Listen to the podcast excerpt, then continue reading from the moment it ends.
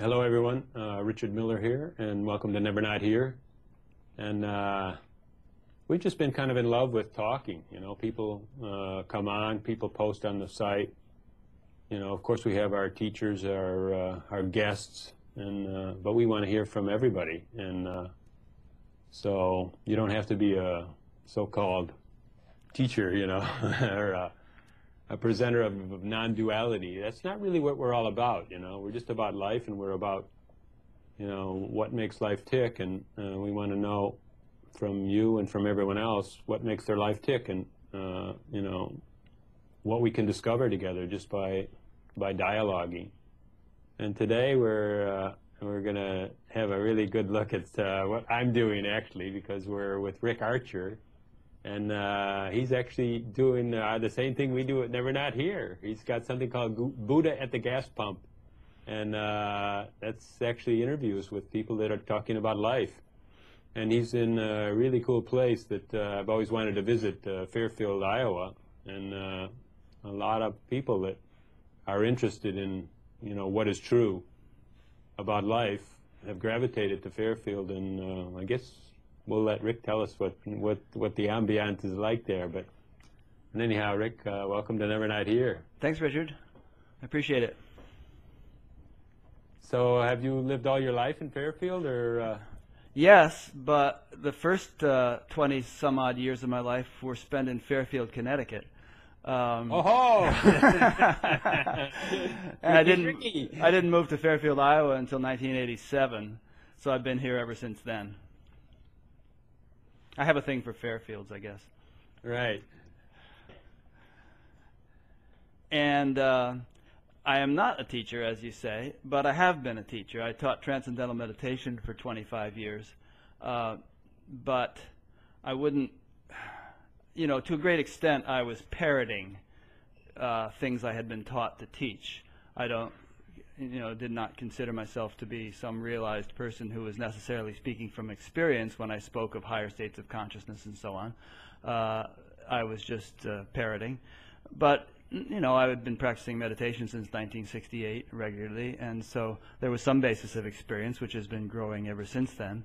Um, but I did actually, you know, become uncomfortable after a while with saying, talking about things that were not my own personal experience, you know, that I could only kind of intuit or, gra- or reach, you know, just sort of intellectually.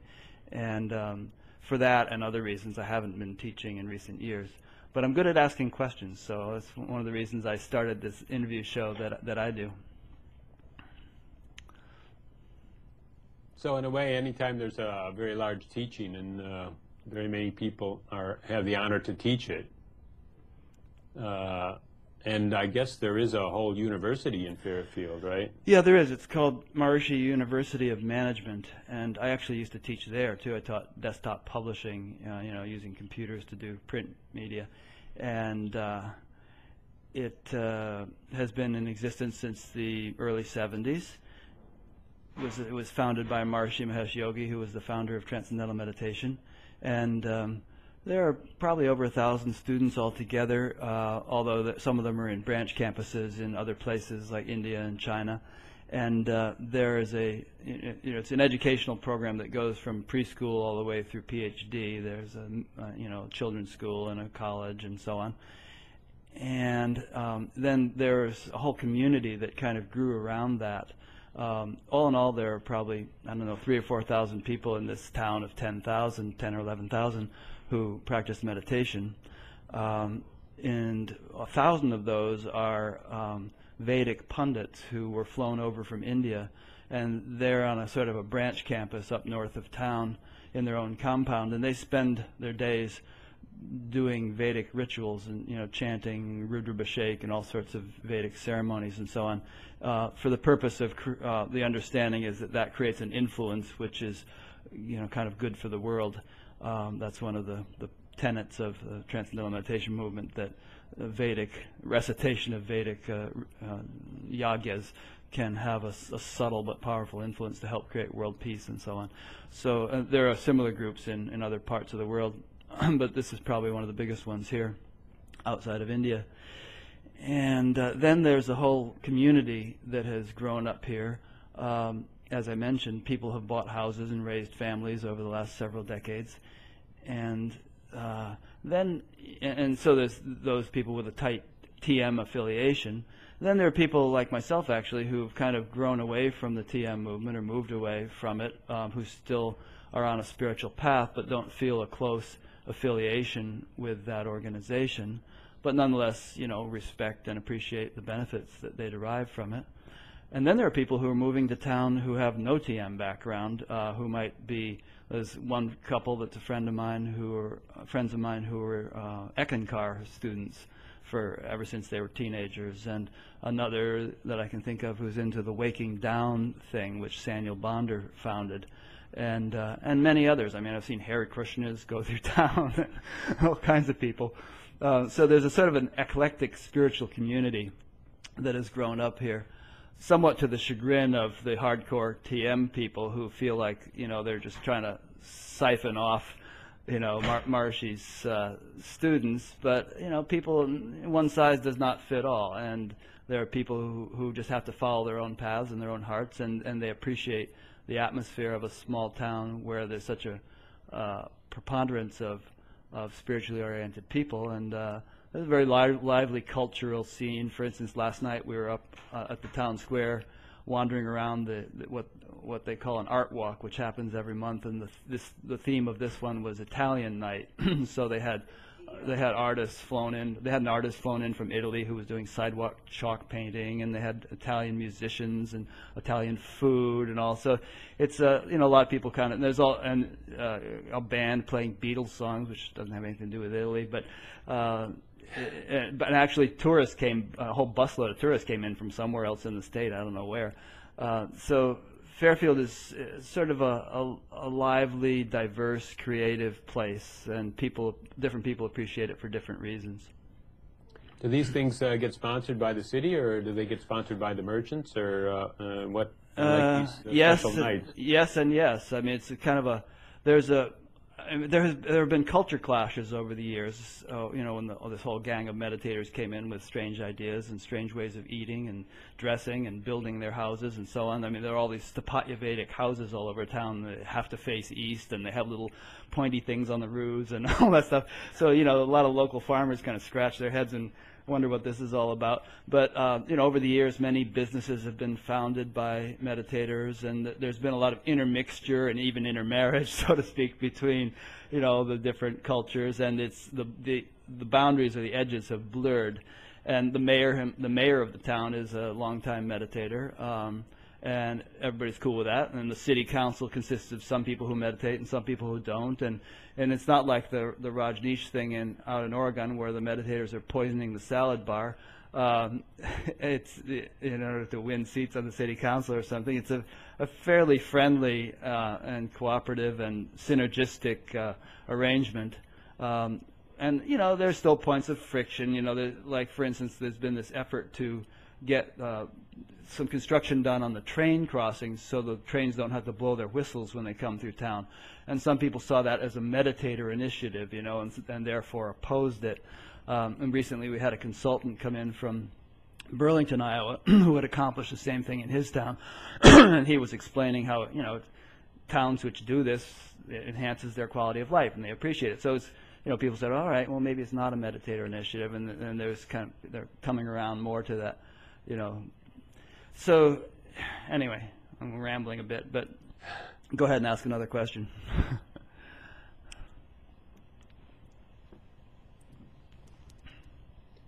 I want to ask about, you know, about meditating, I guess, and about mm-hmm. TM. Sure. Know, I don't want to really uh, a commentary on TM and stuff, but I mean, here's an ambient uh, where people are studying uh, Vedic, reciting Vedic uh, mantras and chants, and then uh, they're making some practices according to a certain theory, mm-hmm. which uh, many uh, uh, people probably uh, are willing to testify that is based in truth. Uh-huh. And somehow there's an idea that there's an arrival, there's some kind of a um, possibility to arrive in a greater, with a greater sense of attention at some something that mm, true in life, and uh,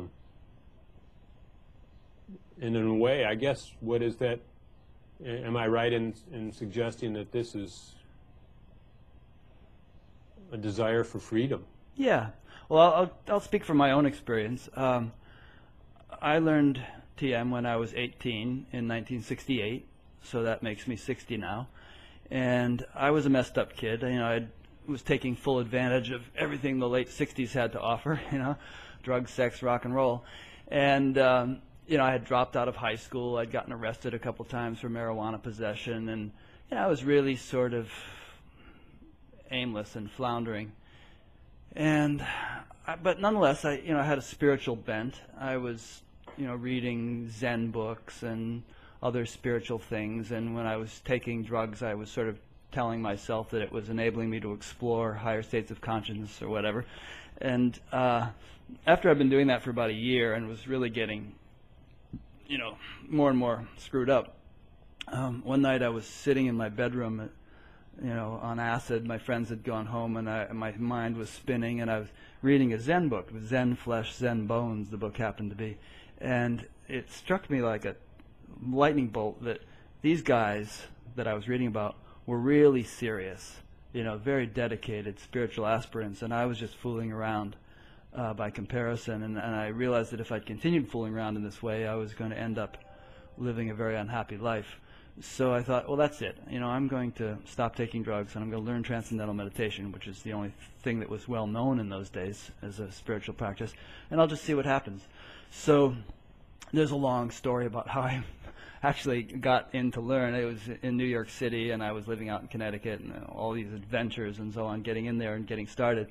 But I ended up starting, and uh, and right off the bat, from day one, from the very first sitting of it, I felt tremendous relief and tremendous release of from a, a heavy kind of weight of confusion that and stress and that had burdened me, and uh, being a sort of a, kind of an obsessive guy, I just determined to practice it regularly, no matter what.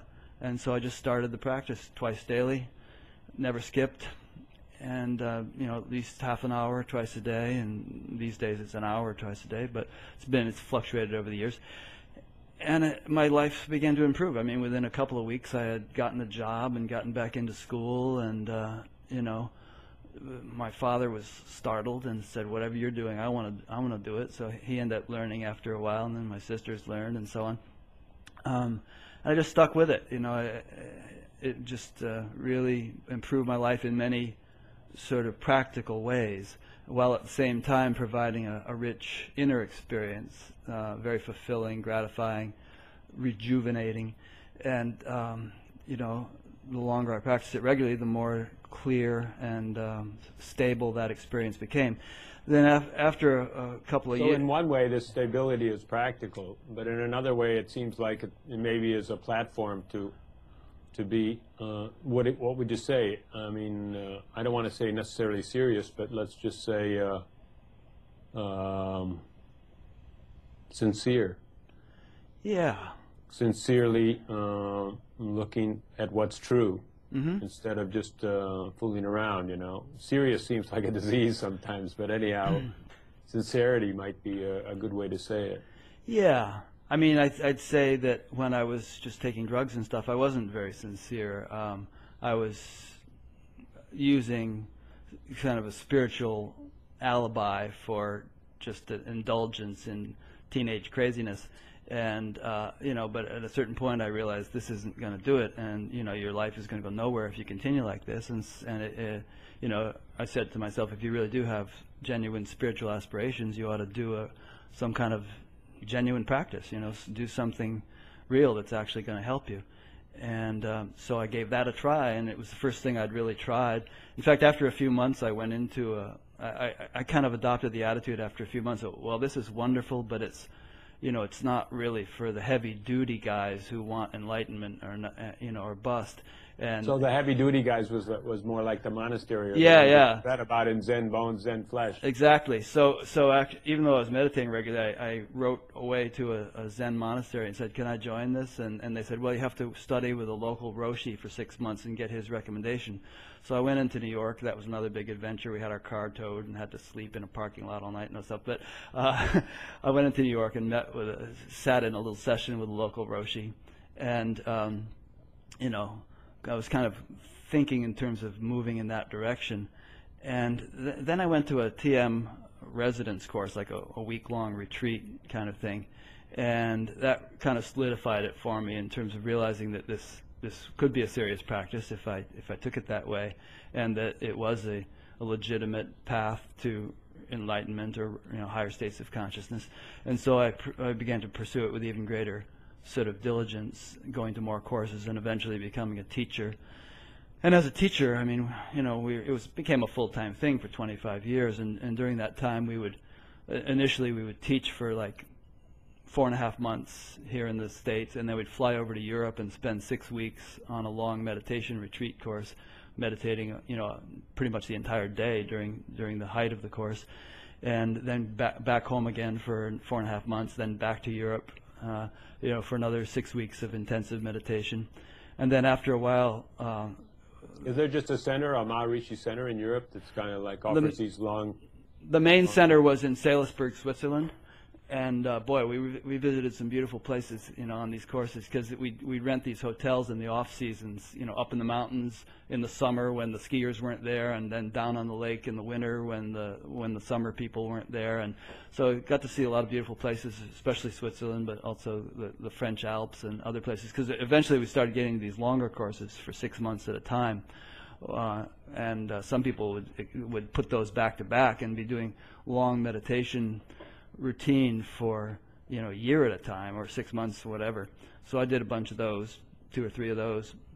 So do you have to uh, keep a job or something so that you can finance all that, or how does that? in those days, I didn't. I mean, in those days, I, I was just teaching, and you kind of earned credits from teaching if you taught enough people that that you could sort of cash in, so to speak, to uh, go on courses. And also, my mother helped me. I mean, she had a little bit of money. I, sh- I really took advantage of her because she didn't have that much. She would pay for some of these courses sometimes. My sister also became a teacher, and she was going on them.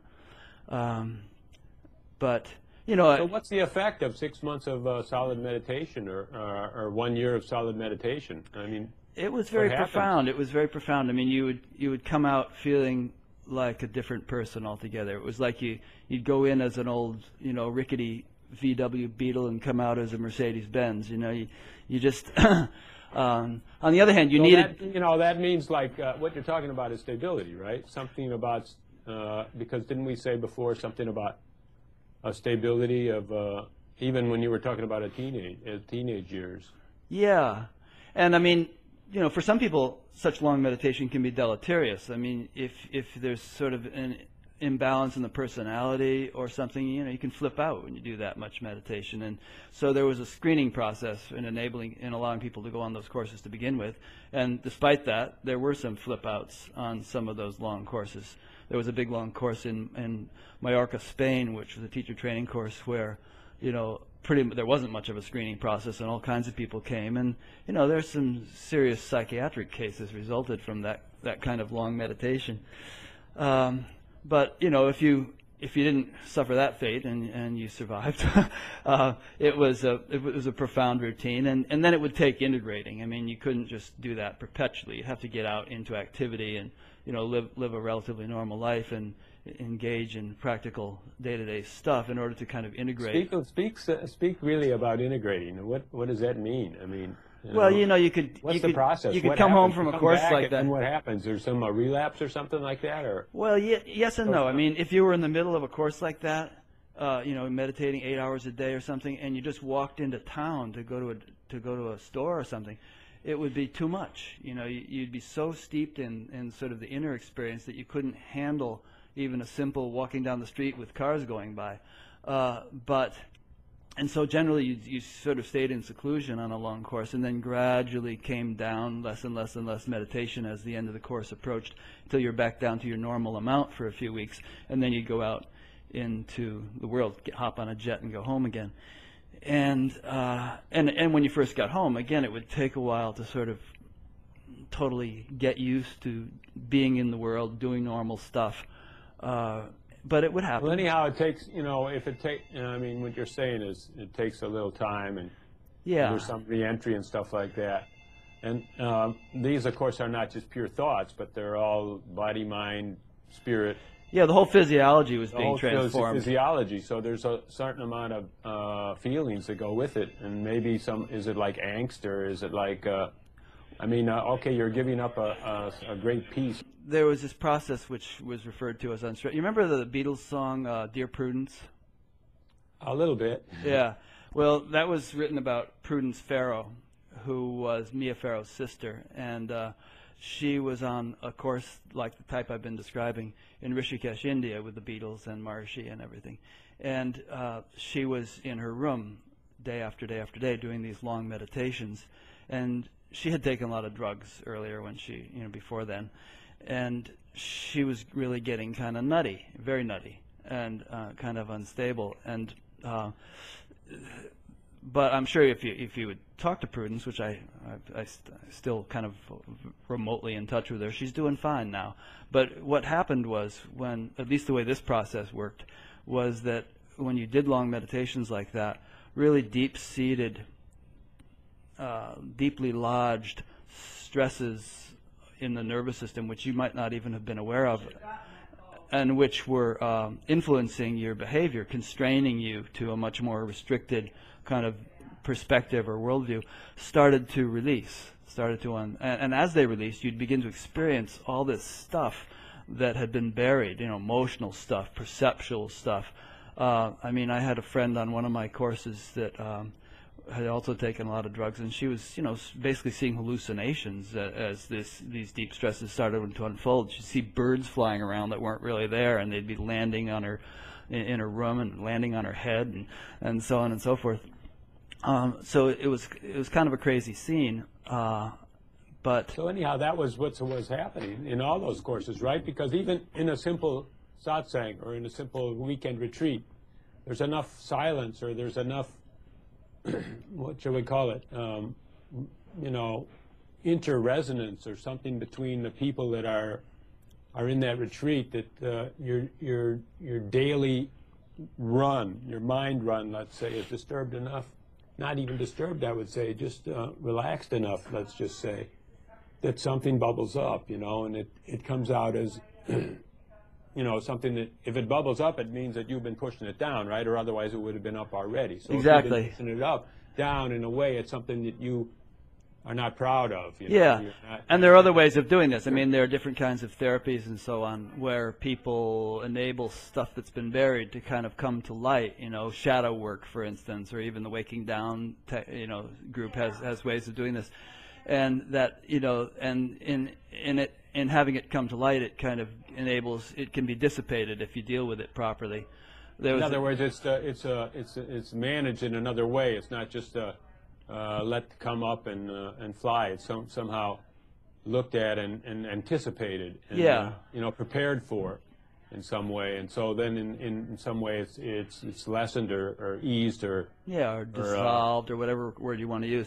And in the case of this procedure that I've been talking about, it was more of a physiological thing that would take place. I mean, you'd get, you'd settle into, a, the mind and body were interrelated. So when your mind became so settled as it did with all that long practice, your body would become very, very settled, and uh, and then these deep stresses would begin to unwind or begin to unfold, and uh, and then because again the mind and body are interrelated, when the deep physical stresses began to unwind, there would be a corresponding mental experience, you know, or emotional experience, uh, you know, related in quality to the type of stress that was dissolving, and you know there was constant reminder from Maharishi or whoever was teaching the course that this was what was happening. Uh, so, so then that would be a deep spiritual experience? Because like if things are unwinding there's an opening and in an opening yeah. something new floods in right? Usually while it was unwinding that wasn't such a neat experience because it was usually you know very often unpleasant stuff that was getting dissolved. But once it had been dissolved then you felt you know a great much greater freedom and and clarity you know once you'd gotten that garbage out. Um, and uh, you know, your it was like I say, your your whole functioning. You came, you went from the old rickety VW Beetle to the Mercedes. You know, you found you, you came out into activity again after such a course and found that you could think more clearly, speak more clearly, act more effectively, and so on. Um, so that was the purpose of it. It was. But yet there's some integration needed. So what did that mean? I mean, did did it stick? I mean, To- to a certain extent, there was a- clearly, right? Yeah, there was a uh, analogy that Maharishi always used to use, which was that if you wanted the way they used to dye fabrics in India, would they would dip the dye, dip the cloth in in a, a colored dye, let's say a red dye or something, and then they'd take it out and bleach it in the sun, lay it out, and let it bleach, and it would lose most of its color. But then they would dip it again, and then put it out to bleach again in the sun. And repeating that process over and over, it, the color eventually became color fast and wouldn't bleach even if you left it in the sun. So he used, he used that analogy to, to uh, illustrate this point that alternating meditation with activity enabled you to stabilize and integrate what was experienced deep in meditation so that it uh, eventually would not be lost even in the most hectic dynamic activity. Did that work? Yes. Because you know, when I've heard that story before, it was from a guy that had been meditating even 40 years and never missed a day, Mm-hmm.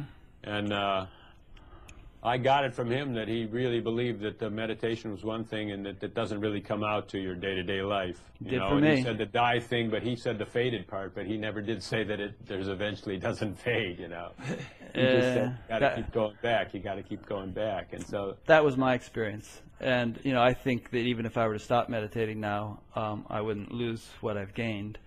Uh, maybe I wouldn't progress as quickly anymore. Although I know some people who meditated for years, had an awakening, decided they didn't need to meditate anymore, and they still seem to be progressing very quickly. They've got different sort of engine on their train now. Uh, but it, it definitely worked for me. And I mean, you know, I can be in the most let's go in and say what is progressing.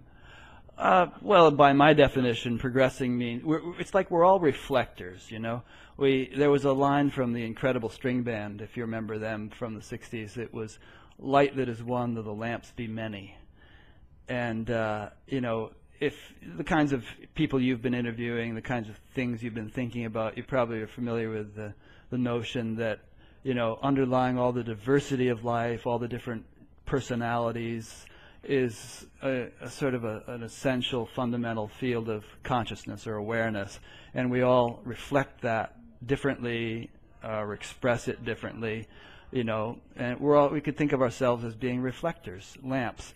It's like electricity, you know. We have a, a electricity, and you can you can power all sorts of appliances with it, all sorts of different light bulbs. Some light bulbs might just be little 25 watt ones. One, others might be a big, powerful searchlight that a, that lighthouse would use. They may be different colors and so on, but it's all the same electricity, and it's just according to the the structure of the light bulb or the you know the way it's made that it's able to express whatever it does. Uh, so using that analogy, uh, you know our nervous system is that which enables us to express or reflect consciousness, and we're all conscious to whatever degree. And we can refine our nervous system. We can change the way it functions, uh, and that's what spiritual practice is all about. Meditation, uh, other kind of fasting, whatever spiritual practices me ask you people this, do. you know, because you said we're all consciousness to a certain degree, or, Conscious. or to a degree, or I don't know exactly what you said. Mhm. But I mean,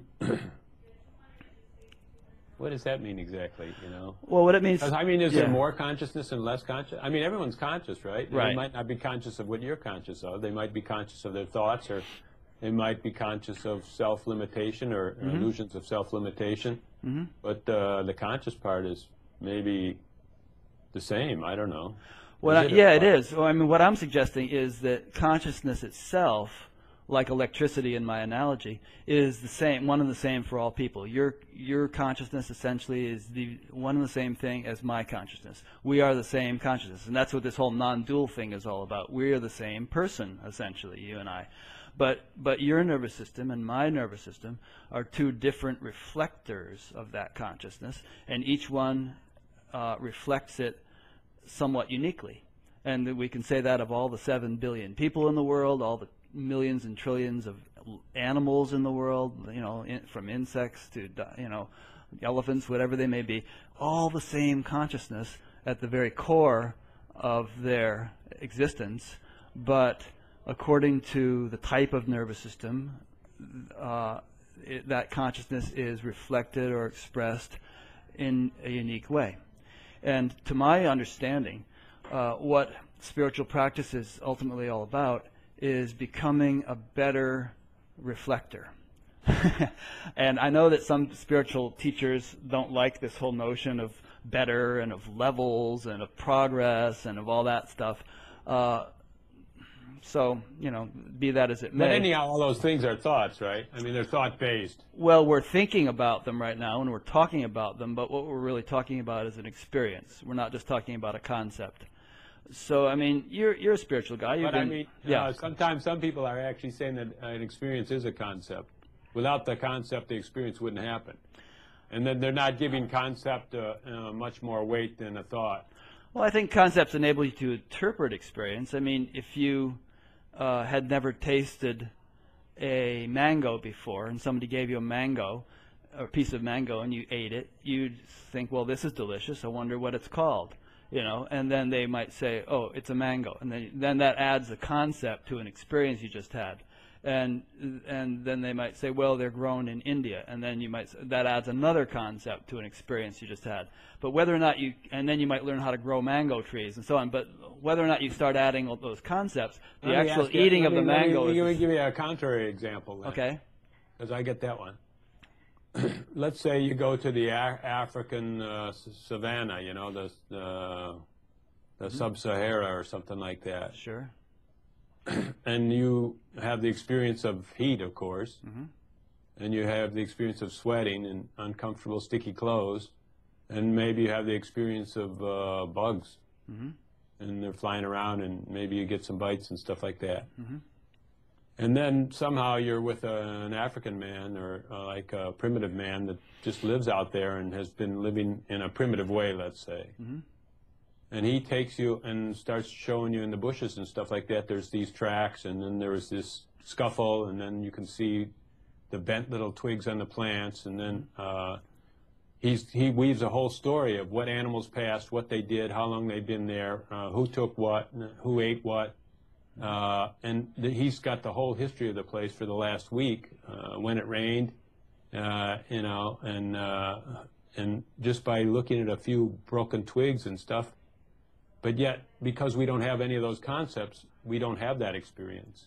It's not there whatsoever for us. Well, that's a good point. I mean, you you and the African man are both experiencing the same twigs. You're both looking at the same footprints and so, but he sees a whole lot in that that you don't see. I see zero in it. Yeah, you see, you just see twigs and you see footprints. You, you, essentially, you're saying this, but he's interpreting it much more richly, with much more detail and knowledge and understanding than you are.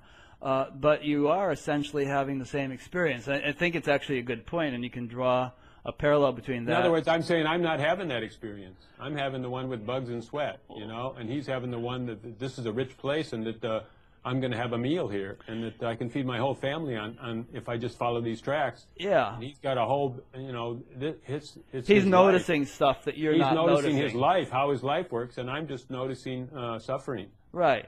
And and you could potentially notice what he's noticing. You could, he he could say, you know, look at this twig, and you say, yeah, I see the twig. But and but now to that to him that twig means a lot. He interprets a whole lot out of it. For you, it's a twig, and the bugs are biting me. Let's get out of here. You know. Uh, so everybody is conscious if if they're alive. Yeah, but I mean, you know, okay, look at it this way. Here's six billion people having six billion experiences. Mm-hmm. And there's a hundred of us in one room, and so a hundred experiences are happening. right. so that I'm not having the, any of the other 99. I'm only having the one that I'm I'm somehow my concepts can embrace. Mm-hmm.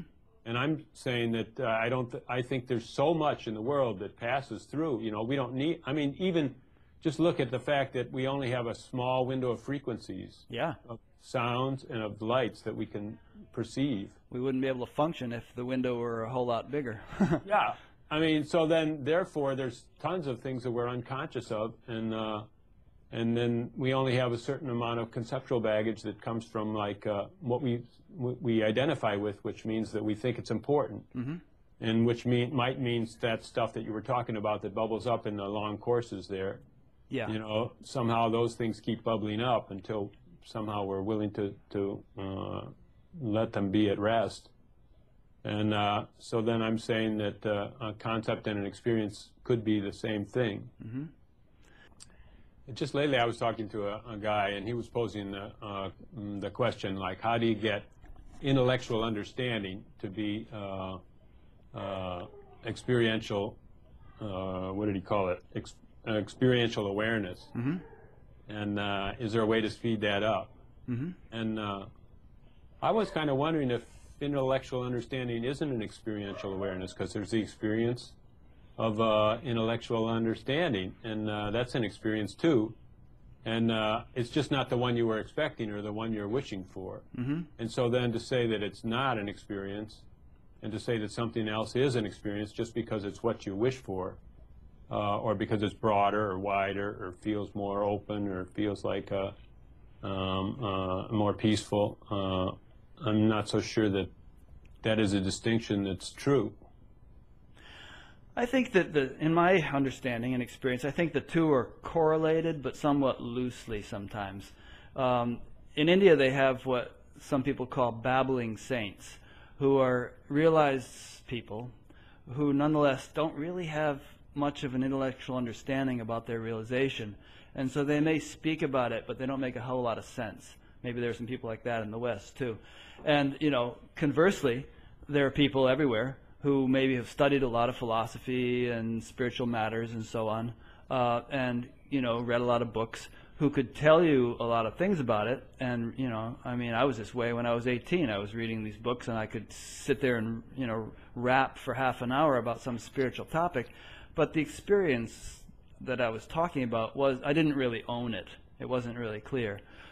Uh, on the other hand, um, I think that you know when there is a genuine growth of, of experience taking place, then intellectual understanding is extremely valuable uh, in order to corroborate and supplement it. It's like real enlightenment, if there is, if we want to use that term, involves both experience and understanding. And I am drawing somewhat of a distinction between them, um, because you know, if we're thinking thoughts, speaking words, it all represents concepts that uh, are ideas that you know, an idea is not the thing. I mean, an idea of dinner is not going to nourish you. And like that, an idea or concept about consciousness or, or the essential nature of the self uh, is not necessarily going to be that the experience of consciousness or the essential nature of the self. Let's go back a second to the babbling saints. Uh-huh. Okay. Okay, so uh, these guys uh, have some kind of great peace, or it seems like some understanding, but there's really, you know, their presence might be uh, uh, felt. Yeah. You know, and that's how people uh, acknowledge that this guy is somehow uh, aware. Right. But he has no way to. And he may be aware whether or not people acknowledge it, because someone's yeah. realization isn't really dependent upon anybody else's yeah, but otherwise he wouldn't come up on the radar. You know? Right, right. those those other guys are not even babbling. They're not. They're just back right. there somewhere. They're just driving woods, rickshaws you know? or whatever. But the ones that are out there and that we're going to call babbling saints because we're calling them a saint, something Uh-huh. somehow we can feel a, a presence about them and something ha- change, shifts in us maybe just by being with them. Yes. But they can't articulate it. Okay. Right. Right. So now the other one you were saying is like, okay, somebody can have a lot of spiritual knowledge, you know, because he read books and stuff like that. Mhm. And then somehow his experience isn't the same. But yet he's having an experience, see? And I'm and what you're suggesting is that somehow his experience should ma- match up or match up with uh, spiritual lore. That uh, the Vedas and the Upanishads and uh, the the traditions and the history have enough truth to them that uh, that's the way it's going to look for us too. But I'm suggesting uh, that maybe this uh, this guy could just articulate his experience, whatever it is right now, his experience, because this is what is real for this is what's happening. Because I mean, like the spiritual lore right now is what's not happening. You know, it's only what's in your thoughts and what's in your head. And what's happening is very mundane. Maybe you're letting the dog in, letting the dog out, and uh, but that's how can that be any less spiritual? How can Uh, that be any less imbibed with life? Yeah. It. well, let me take that from a couple of angles. Um, in interviewing people who've had spiritual awakenings, um, and you know, just knowing them from being in this community and my various travels over the years, uh, many people have said to me that when they did awake, it, even though they had read a lot of spiritual books uh, and so on over the years, it was completely different than anything they had anticipated. In other words, the concepts that they had formed as they were on the path and aspiring to enlightenment and so on did not didn't do justice to the actual experience that dawned when an awakening took place. Um, and I think you know one way of understanding that or uh, explaining that is that you know there are different levels of consciousness, and knowledge is different in different levels in different states of consciousness. Uh, the the knowledge in the waking state is different than the knowledge in the dream state, which is different than the knowledge in, let's say, cosmic consciousness, or and so on. And even though, you know, people in various levels of consciousness may perceive the very same phenomenon or or situation, they're going to perceive it differently according to their state. Like, for instance, you mentioned letting the dog. Um, I just let the dog out and in a couple of times. And, you know, my experience of that was different than it would have been when I was 18 years old and hadn't embarked on a spiritual path.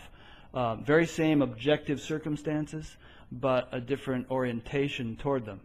Or another example I, I might use is, um, you know, last time I traveled, I was uh, late for a connecting flight, and I was running through O'Hare Airport at Christmas time, uh, out of breath, racing to catch a connecting flight. You know, it was way over in the other terminal or something. And uh, so there's all this chaos at the airport, and my lungs are burning. Uh, I'm running along, and boots on my feet. And uh, at the very same time, uh, I felt like silence was my predominant experience. There was a, a profound, peaceful silence that I that was really me, and that also even permeated the chaotic environment. Um, now, that was a different experience than I might have had 30, 40 years ago under such circumstances, and was, you know, a direct outcome, I think, of having done the whatever spiritual practice I've done all these years. Well, you know, we can say it's a direct outcome, but we really can't know it, can we? Because I mean, in a way, maybe it's just a a gift of uh, of uh, sophistication of uh, uh, you know of anything. You know, I mean, I guess we we have the tendency to say what we did caused what who we are today. Mm-hmm. I mean, uh, but we can't know that for sure. Maybe not. I mean, I don't know anything for sure. You know. It's just correlated. In other words, it correlates. Right. know? Like you said before, I think you were mentioning what's correlated. what I do know is that you know when I sit down to meditate and sit there for an hour and then get up afterwards, I feel different than I did when I sat down, it, and it, I feel different than I would have had I watched TV for for that hour instead of sitting and meditating. I feel like the windows of perception have been wiped a little bit cleaner, and uh, there's a sort of greater infusion of of awareness or or whatever. Uh, and the, But anyhow, that's an experience, and that's an experience that does match up or meld with uh, with the spiritual lore. Lore. I'm just going to call it lore, but you know, spiritual tradition. I'll say if that sounds better to you. yeah. And it matches up with spiritual tradition, and in a way, we're saying that. Uh, at least I'm saying that, uh, or I'm posing that uh, your whole town is has got a, um, a tremendous spiritual tradition attached to it, with thousands of people. Uh, both the Indian people that are doing the chanting, and then uh, 3,000 people that are, a thousand or so in the university, and then thousand, maybe a thousand that have been in TM and have kind of not not don't not teaching it anymore. But I mean, there's a huge tradition there. So then there's a huge uh, knowledge base, let's say, Right. that is uh, based on that tradition, and you know, then also there's a huge um, effort, let's say, and then and, and maybe a noticing too, but a but effort and no, mm, so in other words, effort is effort and noticing is more effortless. But that's just uh, uh, uh, noticing that uh, life can more and more correspond to uh, the teachings that we grew up with and that we've imbibed in these last decades. Well, I, th- I think so- I understand your point. I think it's a good point. I mean, if if we grew up in a Native American culture, for instance, or in a Buddhist monastery, or a, you know, uh, you know, a, a South American shaman community or something like that, um, we would have perhaps different experiences and different um, a different whole philosophical structure that we related to, you know, and um, you know, and it might in many respects be quite different from what I'm expressing, having you know, with with my particular orientation and background. Um, I, I, just want to add that, and I'll, I'll, get back to that, elaborate on that point in a second. But I just want to add that, I, you know, you refer to all the, the spiritual lore and the, and the ancient traditions. I don't think those were cooked up out of nothing. It wasn't a bunch of guys sitting around entertaining themselves, just dreaming up, um, you know, kind of randomly philosophizing about things. I think, you know, all the genuine spiritual traditions, whether Christian or Buddhist or, or whatever, arose from experience, uh, a profound experience that the founder or the writers of those traditions were having. For instance, many of the things Christ said. I mean, Christ wasn't just an ordinary guy walking around doing stuff. He, you know, if you could step inside of his eyes, so to speak, step inside of, see the world through his perspective, you would probably find it to be radically different than the way you see the world, or you know, the, or the, the, way people ordinarily see the world. He wasn't just sort of special in terms of his personality. He was in a he was living in a profoundly different state of awareness than the average person, and it was by virtue of that that he had such an impact. Um, you know, I totally agree to that. You know, I'm I'm not questioning at all how the origins of uh, spiritual tradition. But I am saying that now we're holding them as a, as a body of thought. Mm-hmm. And uh, a body of thought is not really all that connected to our life, you know. I mean, in a way, it, uh, when I was saying that we experience what our concepts are, uh, in a way it's connected to our life because somehow that body of thought we're also experiencing uh, because that is what we hold and what we see. But I'm just saying that uh, um, trying to, uh, you know, I, I, think there could be a temptation to try to fit our life into that too, you know. And uh, and the fact is that um, uh, yeah. we're not having the same uh, uh, immense experiences that the originators of these of these traditions are having because they weren't holding a body of thought. They were just looking at life mm-hmm. raw and uh, maybe some come from a lineage. Some, uh-huh. Maybe some were holding a body of thought. I, I don't know that, you know. Right. But I'm just saying that, that that's the, the alternative, you know. That I mean. Yeah, I think I understand your point. Useful, you know, right. but I mean, I'm, I don't think it'll take you to the goal. It can be useful in a certain part of your life. Even, even you said that at, at, a, at a certain point, there's some people, you in, included, that are not teaching TM anymore, but you're practicing. Yeah, and there might be a point at which it's no longer relevant for me to even practice. I mean, uh, you know, if you take a boat across a river and you get to the other side, you might as well get out of the boat. Uh, you know, it's not getting you anyplace. Yeah, I mean, I think that there's another river up there somewhere. I might need this. It doesn't leak yet, you know. Yeah, there might be. But I guess the point you're getting at, and I think I agree with it, is that um, our experience can be conditioned by our our understanding and our conceptions and our our sort of philosophical orientation. We can kind of overlay. Well, it just must be. yeah. Know? It just must be because otherwise, how can there be six billion? Yeah. Absolutely. And I've had discussions about this sort of thing with friends, uh, you know, where they they kind of claim or, or or posit that there are different qualities of enlightenment according to what you conceive of it and, or understand of it understand it to be. And I kind of like the idea that enlightenment, as you said a minute ago, is just the raw truth without any uh, conceptual overlay. Uh, but you know, again, we, we grew up. You know, even even that's a concept, definitely, because maybe there's no such thing as no conceptual overlay. That's just kind of like taking the whole, the thing the whole way. Yeah, I mean, if but you're I mean, alive, I, I, you have to. I would quote the Vedas too, you know, and say that uh, there's only one truth. There's many layers of ignorance, mm-hmm. so that there is not many layers of enlightenment or many la- layers of truth. There's only one truth. I agree with you. Uh, and that uh, there's many perceptions of truth or many uh, interpretations of truth, and some of them are, let's call it slimmer, mm-hmm. you know, and then some of them maybe don't hardly even exist. Like we're saying, is it possible that there's just no concept? And and it doesn't have to be possible, you know, right. just because uh, mathematics will say there's an infinity and a zero, there's probably neither. You know, they're both figments of our imagination. You know, and where would ever, there ever be zero? Because the finer and finer and finer and finer you look, there's going to be there's some little ray that's going through there or something. Mm-hmm. Well, I think that was kind of what I was trying to get at. Your statement that there's only one truth, but just many layers of ignorance. When I was talking about, you know, there being this sort of essential reality of consciousness, and then many different ref- ways in which it's reflected, according to all the different beings that reflect it or that live it, namely all beings. Uh, in my analogy of one field of electricity, many different light bulbs, and um, yet I think that. Uh, what very often happens, and maybe this is a slightly different point to take the direction conversation in, is that people in very with various personalities, having grown up in various cultures, can all arrive at that one truth experientially and, and you know appreciate it with, with crystal clarity, and yet they still have a personality. They still have a cultural background. They may have you know pol- different political opinions or, or you know religious orientations and so on. And what very often happens is people look at them and define enlightenment in terms of their particular individual characteristics. The personality part. Yeah, the personality because part. Because that's what we see. Because that's what is dominant in our in ourselves.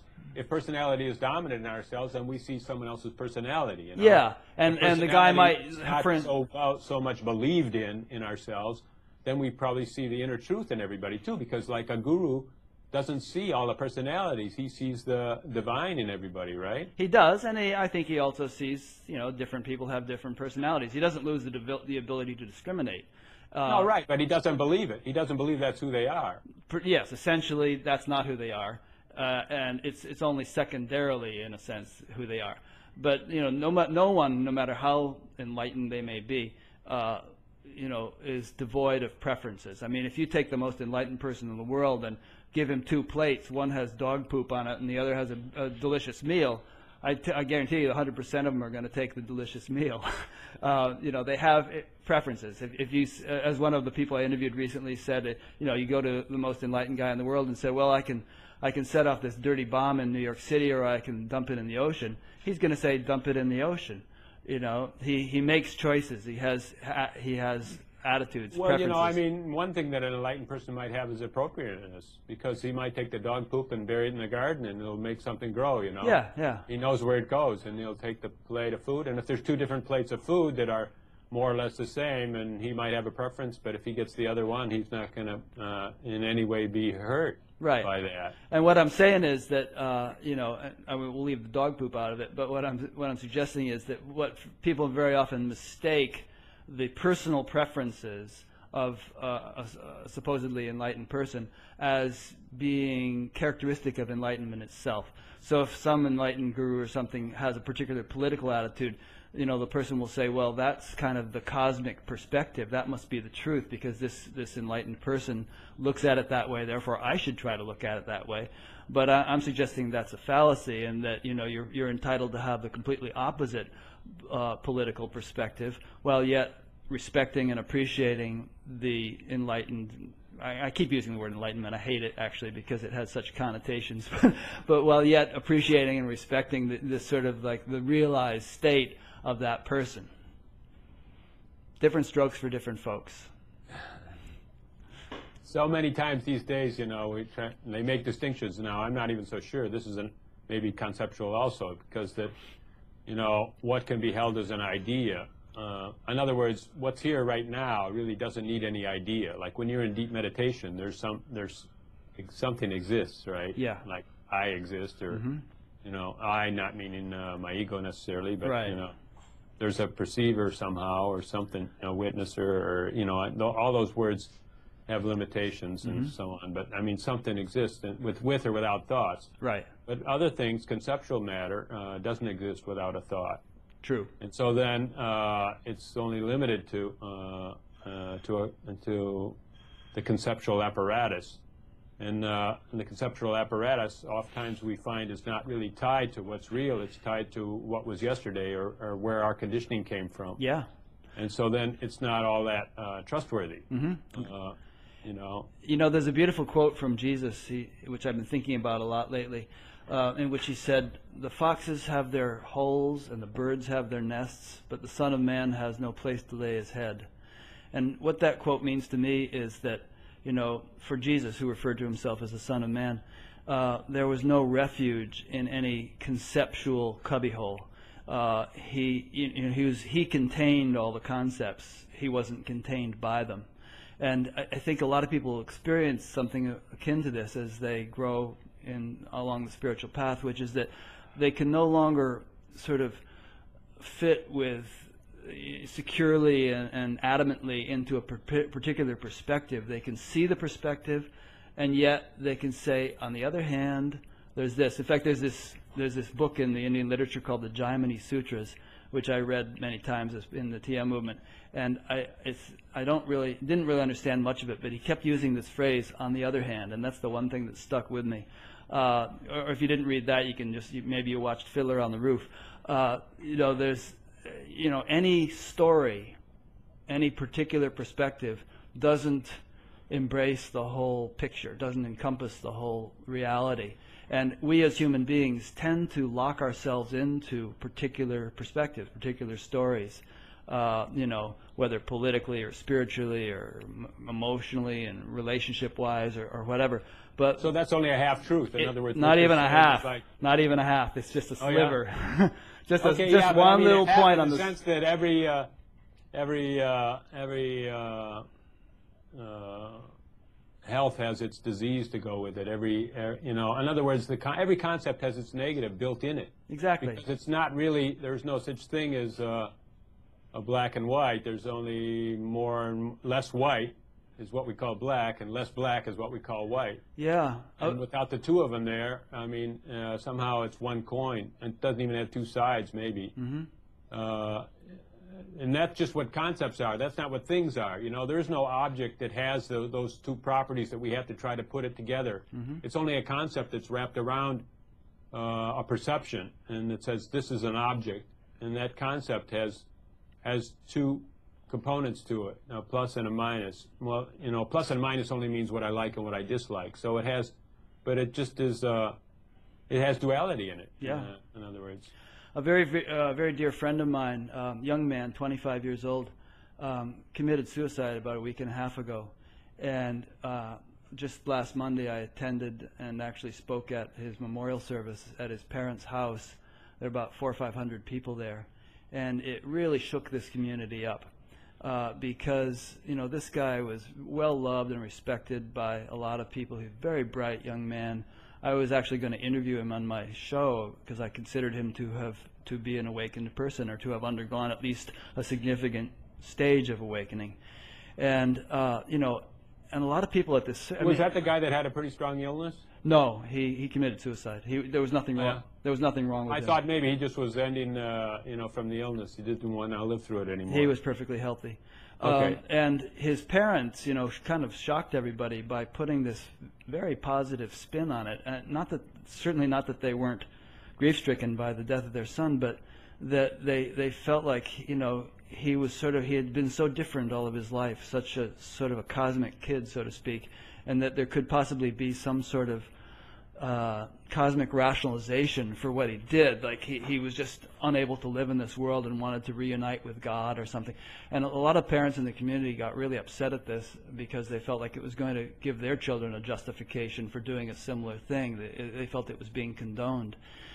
And the point I tried to make at the service was that, you know, this point I was just making that they're, you know, certainly we're entitled to our perspectives, and it's natural and human to assume a perspective on any given event. Uh, but you just have to give yourself and others the latitude to have their perspective, even though it may be completely different than yours. Uh, it's it's legitimate for them, given their orientation, given their makeup, and you know those of us who get too locked into our perspectives end up starting wars or flying airplanes into buildings. Uh, we just are not seeing the bigger picture. And, and perhaps my friend who killed himself was definitely too locked into his perspective. And it, sort of it causes us to act out of accordance with the whole of life, with the, with the total goodness of life, when we're just too fixated uh, or, or constrained by a particular viewpoint we again we have our Somehow that calls for, uh, you know, to, for me, that kind of calls for uh, dialoguing and for like open dialoguing. And open dialoguing to me means no expectations or no c- condemnation. Yeah. And uh, massive amounts of tolerance. yes. And then when people can air these things and saying, you know, that life is this way for me, and somehow I'm, I'm grossly unsatisfied with it, and then somehow that can go, come open, you know, and otherwise, if that is something that just can't be shared with anybody, I mean, that's a tragedy, uh, and Yeah. it's really um, uh, an honor for you to be so close to it. And uh, ironically, this kid was very good at actually helping people broaden their perspectives. I mean, he, he, I discovered after he died that he had been meeting with a couple of friends of mine, personally, you know, on a one-to-one basis, for the last year, and had really transformed their lives. You know, I'm talking about a guy who's my age uh, that he'd been meeting with weekly, who looked transformed. Totally, he said he he he enabled me to sort of lift such a burden from my own shoulders in terms of my my you know pent up emotions and my neur- neurotic tendencies and so on. He just and it, he saw through that and enabled me to see through it and and to free myself from it. Uh, uh, but yet he couldn't sort of free himself. You know, he didn't have anyone who, who whom he had access to, who could help him break out of that. Or perhaps he was just you know suffering from some biochemical disturbance, you know, manic depression or something. Yeah, but I mean, in in your community, I mean, is there there must be a lot of people that could be turned to, right? 'Cause, I yeah, mean, there are. You know, there are, and and Your community is so rich. it's it's an it's an amazing place, really, um, full of all kinds of. You, I mean, there are people walking around this town, running businesses, raising families, who routinely, you know, see angels and gods, and you know, have all this celestial vision, and and you know, are, are in very highly enlightened states, and you know, might be working in a factory, but they're kind of living in a state like that, um, and you know, yeah. Anyway. you were saying something pretty interesting to me, at least, that uh, um, somehow you find well, a couple ways we phrase it. You know, that there's really somehow sometime you find that there's really no slot for, for you to fit in. You know, in other words, as far as like how your your awakening is looking is one thing we were saying, and then we were, uh, you know, we were. I don't know. Somehow that the, uh, we were talking about the the many lamps and the and the reflection of of, uh, of the truth, and that uh, uh, the individuality is a part of the of the grand seems to be a part of the grand scheme. uh, Yeah. you know, like the individual expression, let's say, uh, of even the one truth. And so then um, I think it's o I think we can easily acknowledge that there, uh, when we were talking about the uh, the traditions and the teachings that uh, are very very strong and centered around certain well Maharishi's teachings as one of them, and there might be other ones too in the community. Uh, that uh, the teachings uh, are not infinite in how many slots they have, you know, and so then they're very useful at a certain point when people are uh, just coming onto this and just realizing that the, and not talking about necessarily a slot where I fit in, but the gener, the, uh, the, the generic direction and so on.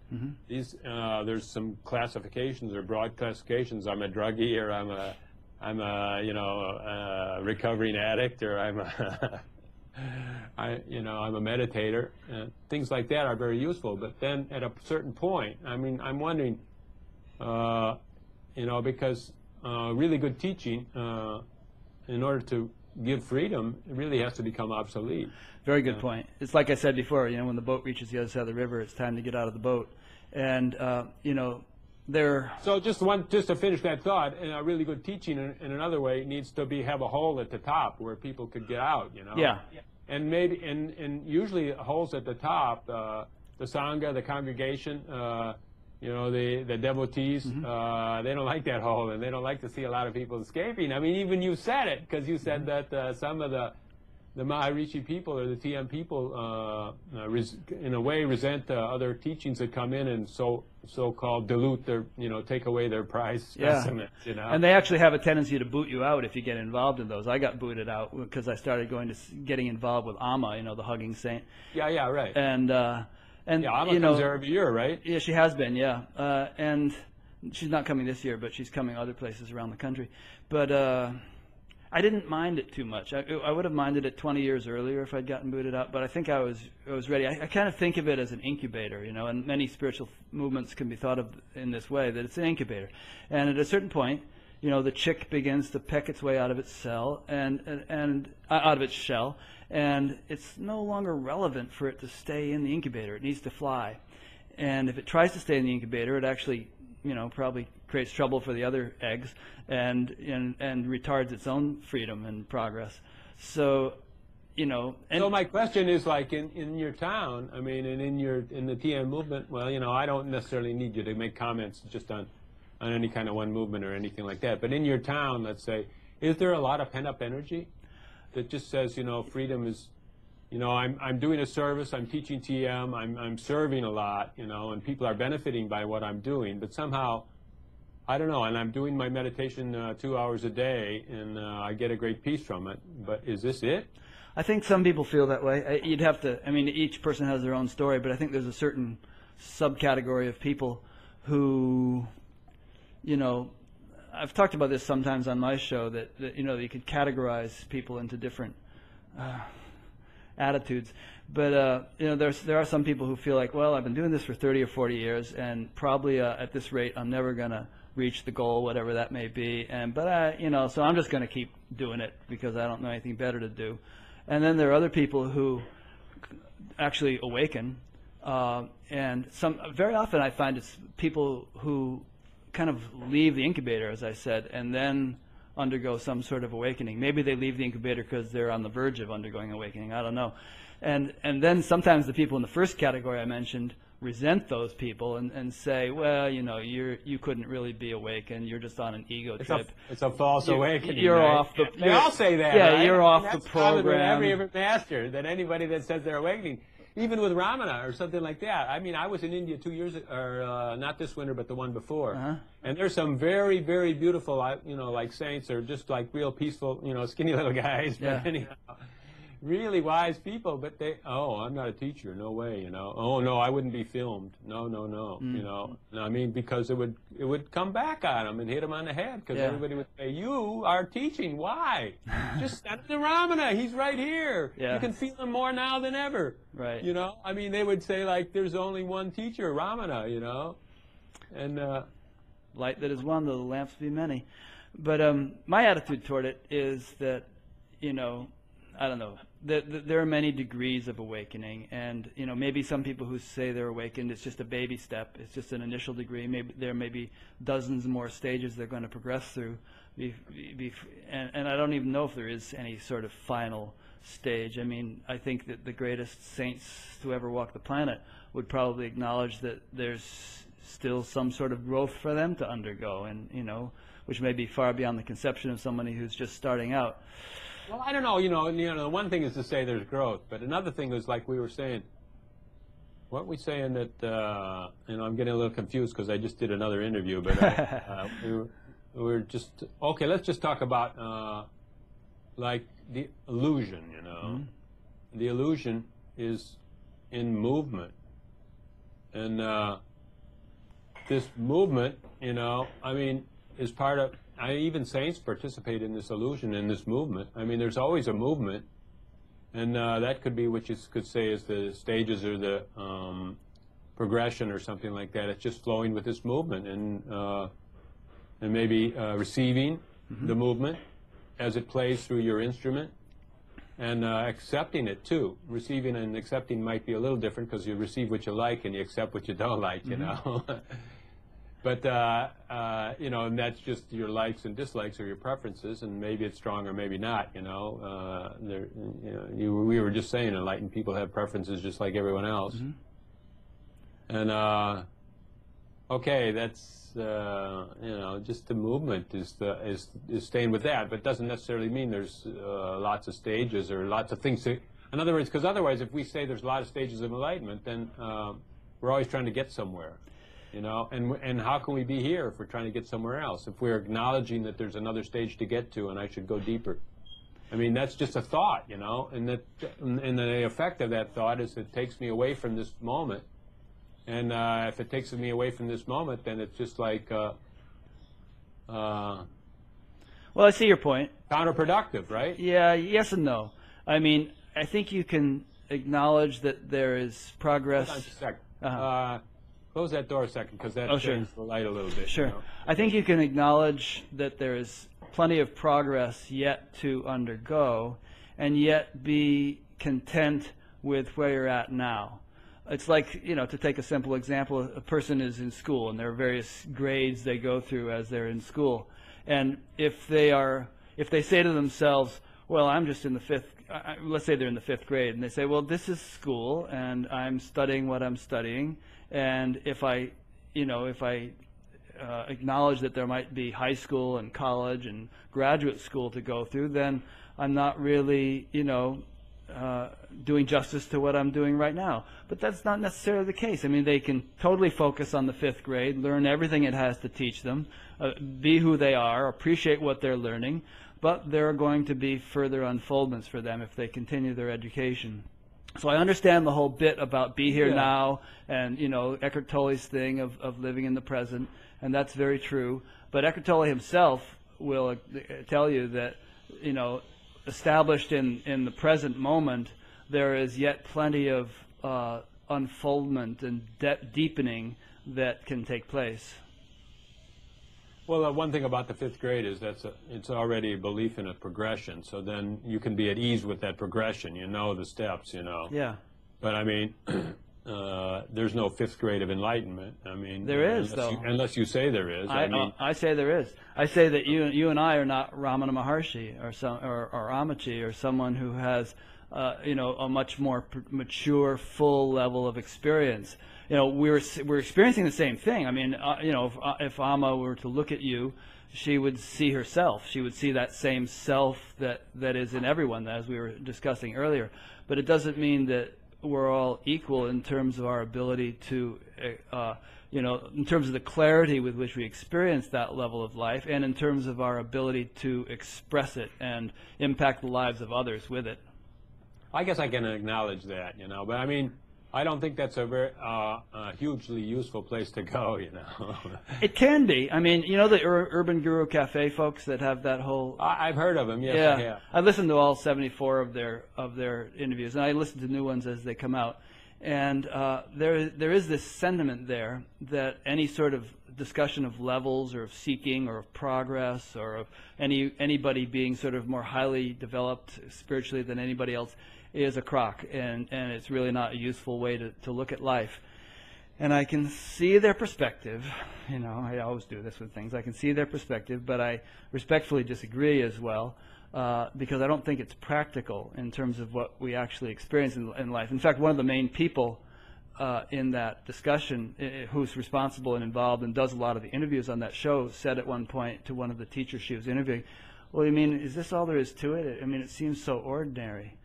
And uh, and there was evidently a, a sort of a longing or a, a lack that she was feeling that she didn't that she felt like there must be something more to her experience than what she was experiencing. And and you know and again I agree with you that always chasing the dangling carrot can be a stumbling block can be at some point you have to kind of relax back and say okay what I've actually got now is very significant and and it may be actually what I was looking for. But at the very same time there is a there's always room for growth. It's it's like a paradox. It's a con. It's, You a, know, it's a paradox. This is my take on that. This is my take on it. That you know, she she would never get an answer. Is this all there is? She would Basi- never well, the answer she got was, "Yeah, this is it. You know, relax and enjoy it. Well, I mean, that wasn't an answer to her. Right. Well, that was not an answer to her, and she will never get an answer because she was asking a question, uh, uh, mental projection question, projected question, and there's no answer in in in. Uh, there's no mental answer that is it, you know. Yeah. Uh, so she's never going to find anything there uh, until that becomes less important to her. That question has to be is really has to see through that question and see that that's the wrong question to ask. I'd have to say that if I had a favorite word, it's the word paradox. And the reason I like that word is that any kind of assertion you make about anything, it, you can always find a sort of a paradoxical other perspective that's you know equally valid And you know, and that is not to say that there are not somehow qualitative differences between different ways of understanding things. But a paradox is also a thought. It is You know, it only exists in thought. It doesn't really exist in nature. very good. And so then, uh, if you want, you know, the thoughts do have parado- paradox, and we can acknowledge that. And then that's not really what we're looking or what we're seeking to. Res- we're not really seeking to resolve that paradox. You know, we're seeking to have it become less important so that our focus can uh, actually drop it Yeah. and uh, really just uh, sit with what is, you know, and not to deny it or try to throw the paradox out because uh, that's like an impossibility. But uh, just to uh, to see what is uh, is before the paradox. Now there, there actually there actually are a par- is a paradox in nature, but maybe not. Like for instance, we know that light is both a particle and a wave, depending upon whether you're observing it. But it's only a, it only becomes a paradox when an observer gets involved. I think. So that observer is a mind. yeah, right. An observer is a mind. So a mind created particles and a mind created waves. There's neither. exactly. In nature, there's neither. That, that- so sure. it really proves your point. I mean, be, so with, only when the observer starts muddling around do, do we get the paradox, and otherwise nature is fine just as it is. Uh, you know, but what I'm trying to say is that all these assertions and statements and, and theories and attitudes and so on that we that we adopt about all these different points, you know, we it, it would serve us well to remember that, as you said, they are just thoughts, they are just concepts, and uh, and in the realm of concepts, there are always going to be, you know, other truths. You know, Byron Katie is so good at showing that you know whatever you believe, pretty much the polar opposite is probably also true. You know, she gets people to flip it around. Uh, but uh, but again, But she's not trying to really say that they're both true. She's just trying to say that, look, even the opposite has an effect on you. Neither are true. right.